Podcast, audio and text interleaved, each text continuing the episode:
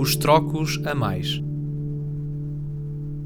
No tempo em que uma sardinha era a refeição de três, em que um comia o rabo, outro ficava com o meio e outro com a cabeça, a Dona Maria tinha dois filhos.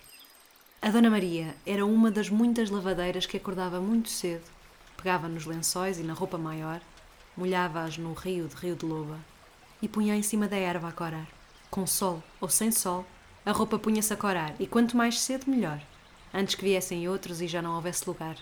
E ao domingo, os dois filhos da Dona Maria iam entregar as roupas lavadas e bem dobradas às famílias mais ricas, porque, naquele tempo dizia-se, trabalho de menino é pouco, mas quem não o aproveita é louco. O dia era longo e o trabalho dava fome, mas não dava de comer. Até ao dia em que os dois filhos da Dona Maria, em conjunto, decidiram que, em vez dos dois escudos que a mãe pedia, se pedissem 25 tostões, já dava para mais qualquer coisinha.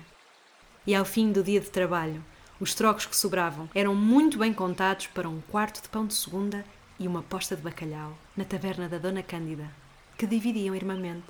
Oh, Candidinha, não diga nada à minha mãe, senão a minha mãe. E ela nunca disse nada à mãe dos pequenos. Quando eles voltavam no domingo seguinte, ela tinha a sandes guardada para eles, assim como guardou este segredo até ao fim dos seus dias.